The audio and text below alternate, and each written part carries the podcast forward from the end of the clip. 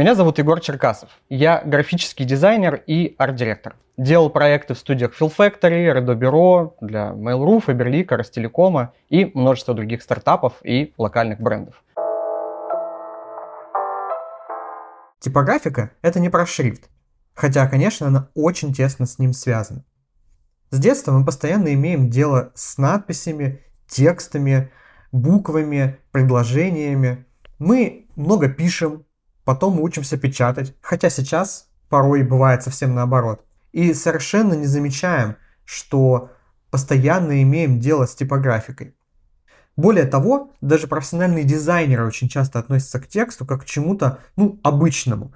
И постоянно хотят его как-то украсить, добавить к нему какого-то характера, интереса, потому что кажется, что шрифт и текст, он доступен всем. Поэтому надо что-то добавить дизайнерского. Поэтому тема шрифтов среди дизайнеров такая важная. Всем хочется украсить свой дизайн, сделать его таким особенным, красивым. Мы постоянно думаем о том, какой же шрифт нам выбрать. Но если бы дело было только в шрифтах, то почему красивые дизайны так сильно отличаются от того, что получается у начинающего дизайнера? Почему мы листаем красивые сайты с подборками великолепных дизайнов и имея на руках те же шрифты, у нас получается что-то другое?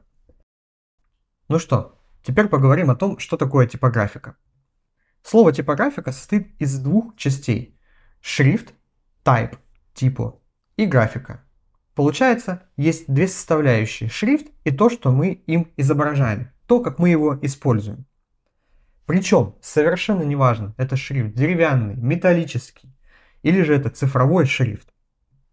И неважно, это связано с большим количеством текста или буквально с двумя словами. Нам не важно, это красивый шрифт, который выглядит как практически готовая картинка, или же это шрифт, состоящий вообще из значков, в которых нет никаких букв. Нам не важно, используется ли шрифт на бумаге или же на экране. Итак, типографика это не про шрифты, точнее не про сами шрифты. Типографика это про то, как мы шрифты используем и про то, какие результаты получаем с их помощью. Ну а что такое не типографика? Логотип не является предметом изучения типографа. Почему? Потому что неважно, логотип нарисован на турки или же это какой-то готовый набор знаков, зачастую, чаще всего, логотип это фиксированная надпись, которая не меняется. Она может иметь несколько версий, но по большому счету мы не можем ее разделять и использовать как-то по отдельности. И поэтому это не является, по сути, текстом, это является цельной картинкой. Для нас, как для типографов, это не представляет интереса. И даже если что-то похоже на букву или значок, это тоже для нас интереса особо не представляет, потому что это не про шрифт. И даже если что-то написано на стене, это не типографика. Здесь нет шрифта, это надпись. И даже надпись на обложке книги тоже не типографика. И еще важный момент. Да, шрифты нам нужны, мы ими пользуемся, но нам важно не то, как сделан конкретный шрифт. Нас интересует то, что с помощью этого шрифта получается. А что вообще тогда типографика, если не графический дизайн? Где кончается одно и начинается другое? Вопрос логичный, и у меня есть на него ответ. Мы не можем из графического дизайна убрать шрифты, потому что так он перестанет быть графическим дизайном. Так вышло, что графический дизайн состоит из сотен и даже тысяч отдельных скиллов и умений, но почти все они сводятся к тому, как расположить на прямоугольнике текст и картинку. Да, еще есть идея, концепция, метафизика, это все очень важно, конечно, но без соответствующего выражения на макете их просто никто не увидит. И типографика – это половина графического дизайна. Работать шрифтами приходится нам всем. Более того, профессия типограф очень редкая и исчезающая. Вы очень редко можете встретить человека, который скажет, моя профессия – типограф. Большинство графических дизайнеров должны уметь большую часть того, что умел типограф буквально 20 или 40 лет назад. Сейчас очень мало дизайнеров из студий, которые могут сказать, что они делают, например, только книги. Например, есть такая студия ABC Design, великолепная российская команда, которая создает книги для множества издательств, такие как Ed Marginem для Garage Books. У них прекрасные книги. Посмотрите, это хороший пример того, как книги делать красиво. И добавлю, типографика это не жанр, это не стиль. Сказать, М, давайте сделаем это в стиле типографика, ну, будет скорее немножечко странновато. Это такой же набор умений, как умение располагать картинки на макете, как умение верстать веб-страницу. Да возьмите любое умение, которое есть у графического дизайнера, типографика одно из важнейших. Да, шрифт занимает в типографике важнейшее место. Но в первую очередь типографика – это про то, что мы умеем делать с шрифтом вообще. И только потом, какой именно шрифт вы выбираете.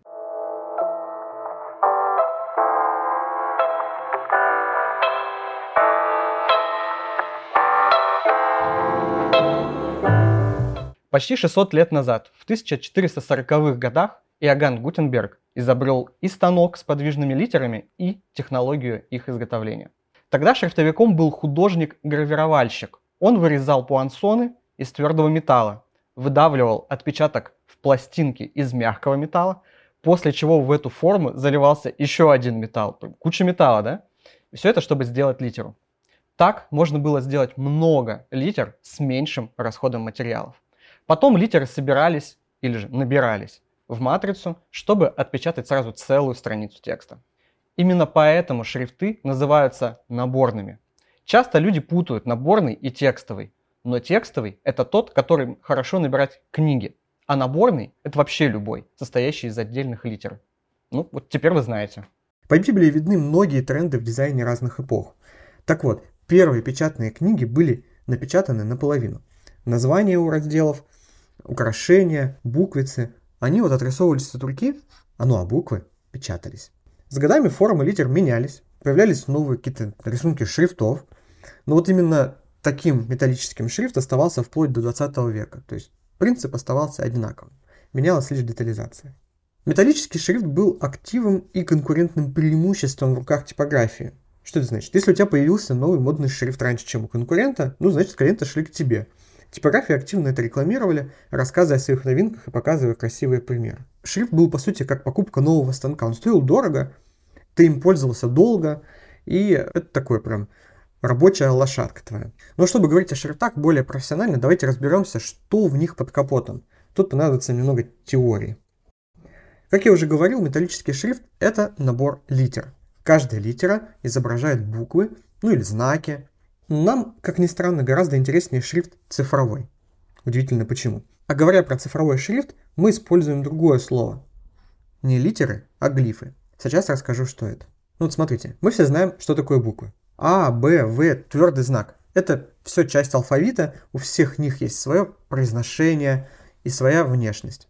Хотя у некоторых, как у твердого знака, произношения нет, но тем не менее он влияет на произношение. А еще мы постоянно пользуемся всякими значками, там точки, скобки, тире, знак рубля, вот это все. Так вот, то, как буква выглядит, это графема. Даже вот по звуку слышите, да? Графема, графика.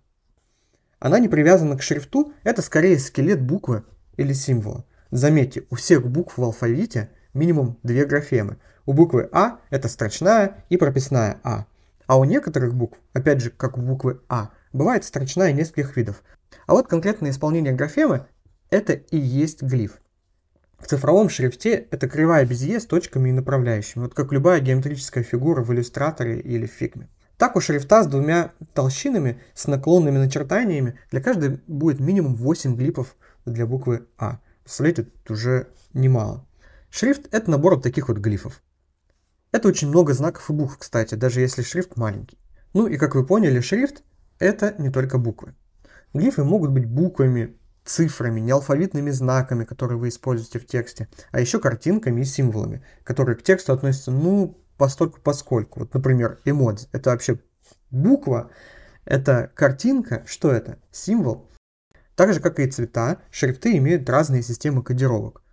Но смысл этого всего один. Они связывают графему, то есть вот этот самый скелет буквы или знака, с конкретным глифом в шрифте чтобы, нажимая на клавишу с запятой, печаталась запятая, ну или там, нажимая на букву А, печаталась буква А, а не эмодзи, глаза, сердца. Шрифт может иметь несколько начертаний, и для каждого есть свой набор глифов. Во многих программах вы можете посмотреть глифы конкретного шрифта или же все доступные вам на данный момент. Например, в программе Adobe Illustrator есть панель Glyphs. Она показывает все глифы, которые есть в конкретном выбранном шрифте. Найти ее можно в разделе Window, Type, Glyphs. А на Mac есть окошко, которое можно вызвать почти в любой программе. Ну вот, кстати, в Adobe Illustrator почему-то нельзя. И в этом окошке есть все символы Unicode. Там много экзотики, а еще есть эмодзи – и вот поддерживает ли шрифт конкретный символ, или же переводя на язык шрифтовиков, есть ли у символа свой глиф в кассе шрифта, это вот другой вопрос. Подставится как подставится. Вот если есть загнутая стрелочка в вашем шрифте, ну, значит она воткнется. Если нет, воткнется в каком-то другом, в котором есть. Ну что, все эти глифы и эмодзи помещаются в специальные файлы. Если раньше шрифт можно было хранить и передавать в коробке, прям коробка с металлическими кусочками буквами, то сегодня шрифты больше, чем коробка с буквами. Это целая программа. Есть несколько разных способов хранить шрифты. Один из самых популярных это расширение Open Type Fonts или OTF. Он хорош тем, что имеет расширенный набор функций, которые поддерживают очень многие программы. Это всякие умные лигатуры, альтернативные знаки, дроби и так далее. Что умеет такая программа? Кроме рисунка букв, она хранит кучу инструкций. В ней запрограммирован кернинг. Это то, какое расстояние между двумя конкретными буквами ставить. В русской дизайнерской традиции это расстояние называется опрож. И не путайте это с разрядкой, потому что разрядку мы применяем ко всей строке, или к слову, или к тексту, а кернем мы конкретную пару букв. Еще есть хинтинг. Это то, как шрифт должен рендериться на экране. Сейчас это не так актуально, потому что все большую популярность имеют экраны с высоким разрешением. Вот у меня на ноутбуке экран 4К, точки или отдельные пиксели, да, я почти не вижу. А вот на экране Full HD хинтинг помогает букве отображаться плавно и красиво, без каких-то неожиданных лесенок и искажений. Также я уже говорил про лигатуры. Лигатура – это некоторые пары букв, которые отрисованы как один знак. Чаще их можно увидеть именно в английском, в латинском языке, в русском языке их не так много. А вот альтернативы нужны для выбора стиля букв. Теперь поговорим о серьезном. Неважно, шрифт платный или нет, но у него почти всегда есть правообладатель.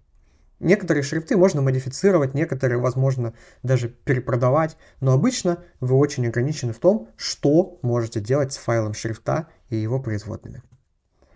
Лицензии – это небольшие договоры продавца и покупателя. Они описывают, на сколько компьютеров можно поставить шрифт, можно ли менять знаки, как передавать шрифт клиенту, можно ли ставить на веб-сайт этот шрифт или использовать надпись этим шрифтом как логотип в рамках лицензии. Лицензия на шрифт защищает не только сам файлик. Она защищает шрифт как программу, как рисунок шрифта или количество просмотров шрифта. Да, шрифт это программа. И вот этот файл OTF, TTF, WOV, с ними обычно ничего нельзя делать. Подразумевается, что их нельзя никому давать и изменять. Давать нельзя даже клиенту или коллеге. Рисунок шрифта защищен с точки зрения вот, то, как он выглядит, то, как он отображается, если мы его скривим. Иногда мы можем сделать логотип, и перевести его в кривые. И обладатель логотипа, хотя он не сможет пользоваться шрифтом полноценно, возможно, ему понадобится покупка лицензии. Лицензию нужно читать. Иногда она не, не позволяет делать логотип и давать его всем налево-направо. Также защищены просмотры шрифта. Это касается веба в первую очередь. Каждый раз, когда пользователь открывает или обновляет страницу, сайт запрашивает шрифт на сервере и счетчик тикает открытие страницы или перезагрузка страницы – это вот один просмотр. Поэтому на шрифты для веба и для использования в программах, там, в апах разные лицензии. Чтобы чувствовать себя комфортно в работе с шрифтами, нужно помнить следующее. Вы и клиент – это разные организации, поэтому считается, что купить лицензию должны и вы, и клиент. Чтобы не покупать шрифты зря, скачивайте демо. Если на сайте нет демо, напишите автору, часто они дают шрифт для пробы. Также есть сервисы проката шрифтов, например, фонд Ninja. Очень удобно, рекомендую. Лицензии на шрифты – это не договор на ипотеку. Зайдите на Type Today и прочитайте вот до конца первую в своей жизни лицензию. Поймите, что это несложно и плюс-минус у 90% она будет похожа. В следующий раз будет просто проще работать с этими материями. Шрифты могут стоить дорого, поэтому не стремитесь пользоваться тысячу шрифтов, в каждом проекте пробовать новое – вам не нужны все начертания. Найдите просто, вот, там, не знаю, 6 шрифтов, которые вам нравятся, и они будут закрывать 80% ваших задач. И покупая шрифт под проект, выбирайте ну, там, одно-три начертания. Вам не нужно все. Скорее всего, другие вам просто не понадобятся, а так вы сэкономите свои деньги и деньги клиента. Современный цифровой шрифт не только набор букв и знаков, но и целая программа, которая содержит в себе много интересного. А еще шрифт – это актив, каждая копия которого может приносить прибыль как его создателю, так и пользователю, ну то есть вам.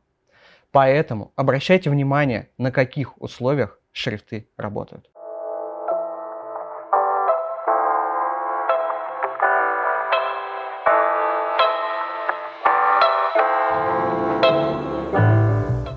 Книга – самый авторитетный и уважаемый носитель типографики. Главная черта современной книги – она снова стала дорогой. Интернет уже много лет забирает аудиторию читателей, и книга же становится уделом ценителей, профессионалов, ретроградов. Теперь это не главный носитель и передатчик информации, а такой вот своеобразный артефакт, который мы можем покупать, например, даже просто для красоты. И так как функция книги сменилась в более статусно-развлекательную какую-то сторону, дизайн книги тоже изменился.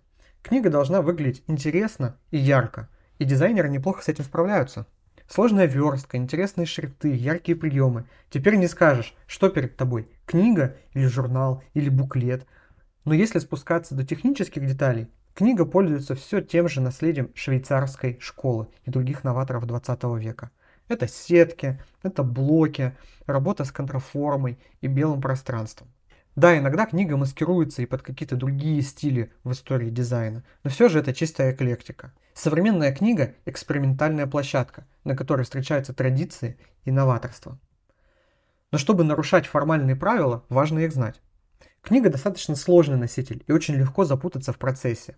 Неправильно построенная сетка будет только мешать работе и постоянно тянуть вас назад. Поменять шрифт в середине процесса будет означать переверстать все заново.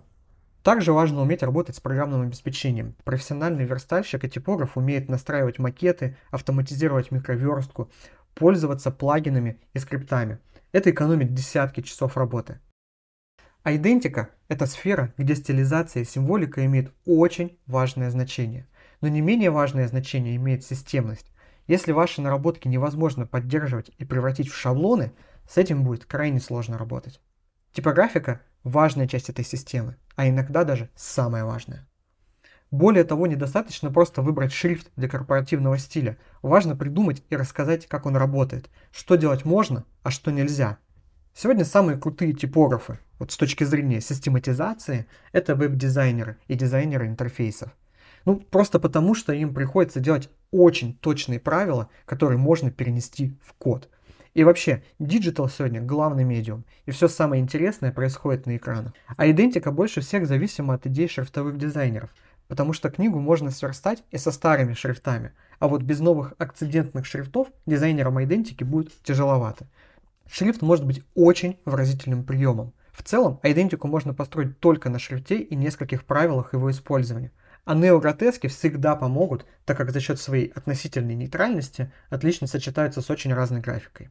Также именно в идентике так актуальна тема Custom Fonts – шрифтов, сделанных под конкретный проект. Это могут быть как серьезные работы в духе шрифтов, сделанных для Apple или Google, для Amazon. Вы наверняка видели работы французской студии Violin и Jeremy, это яркая идентика с большим упором на иллюстрацию и типографику. У них куча наград, на Behance у них миллионы просмотров. Посмотрите, если еще не видели. Очень часто они разрабатывают шрифты специально под конкретный проект. И несколько лет назад они сделали свой сайт шрифтов. Как раз вот с этими шрифтами из идентик, которые они делали. Наверное, закончился срок на исключительные права для клиентов, и они смогли их опубликовать и начать продавать и не делиться прибылью. Теперь их может купить каждый. В России хочу отметить сайт с экспериментальными шрифтами «Киоск», созданный студентами мастерской Дмитрия Барбанеля. Поговорим о моде. А ведь современная fashion-индустрия – это вообще настоящий шрифтоголик. Такие дизайнеры, как Virgil Abloh с его Off-White, молодые дизайнеры из Европы и из России – все они популяризировали тему типографики и текстовых высказываний в одежде. Шрифты сегодня можно увидеть на чем угодно – Опять же, наследие Швейцарии сегодня самое востребованное. Шрифты в духе гельветики встречаются на каждом втором изделии с надписями. Интересно, что шрифт в одежде работает по каким-то своим вот особенным правилам. Формы букв и типографика еще больше проникают в нашу жизнь и более того становятся частью человеческого облика. Мы просто делаем из человека плакат. И это работает. В общем, никогда шрифты не были так близки к телу. И не могу не упомянуть Антона Горбунова с его брендом Liars Collective. Этот потрясающий дизайнер, который вдохновил тысячи коллег по всему миру на эксперименты, показав, как можно брать знакомые образы и обыгрывать их по-новому. Хочу заметить, что этот бренд спас целую кучу друзей и родственников дизайнеров, которые ломали голову над подарками. Вот попробуй угодить дизайнеру с подарком. Ну вот, теперь стало чуть легче. Книга меняется медленно, ввиду не только технических ограничений, но и благодаря долгой весьма консервативной истории. А вот Вебу все равно, он молод, он меняется легко и быстро, ему по барабану. И технологии позволяют делать потрясающие вещи. Сегодня экран – это главное поле для экспериментов и самый востребованный носитель. Ну а мобильный экран – востребование всех. Тем не менее, дизайнеры все еще учатся работать с вертикальными маленькими прямоугольниками, им немножечко сложно и неуютно – концепция Mobile First все еще что-то новое для некоторых дизайнеров, и мобилка становится для них чем-то вторичным. Не повторяйте их ошибок. Учитесь сразу работать с мобильным приложением и мобильной версией сайта, а только потом с десктопной. В вебе есть куда разгуляться.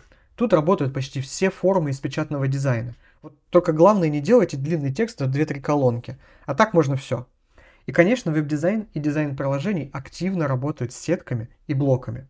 Модули складываются в атомы и компоненты, которые собираются в блоки, в экраны, в страницы. Все это звучит очень по-швейцарски. Умея работать с типографикой в вебе, вы сможете работать с ней везде. Главная особенность экранной типографики – вы никогда не знаете, что именно будет написано в вашем дизайне. И еще ваш дизайн будет постоянно засовывать на экраны новых пропорций и размеров. Вместе это заставляет вас думать не только о конкретном абзаце или фразе, а о макете в целом, обо всех экстремальных ситуациях и возможных багах. В остальном ваша задача, как и прежде, делать пользователю удобно и весело. Очень хороший тренд последних лет – увеличение размеров шрифта и уменьшение количества текста. Ведь как бы ни было обидно букинистам и шрифтовым дизайнерам, лучше один раз посмотреть видео, чем 10 раз прочитать. Поэтому наша задача делать текст только там, где он нужен. И если уж делать, то делать это круто. Типографика нашла место во всех сферах предметного мира. Сегодня она повсюду. Дизайнеры должны понимать, как работает типографика на экране, бумаге, на зданиях, на одежде, в тарелках и внутри виртуальной реальности. Но потребителю недостаточно просто решать свои функциональные задачи. Потребитель хочет развлечений, и для этого придется использовать очень широкий арсенал. Важно быть в курсе трендов, использовать контекст, отсылки, референсы и продвинутые приемы. А еще важно уметь экспериментировать. Типографика не стиль и не подход. Типографики в дизайне может быть много или мало, но совсем без нее дизайн превращается в искусство коллажа и набор иллюстраций.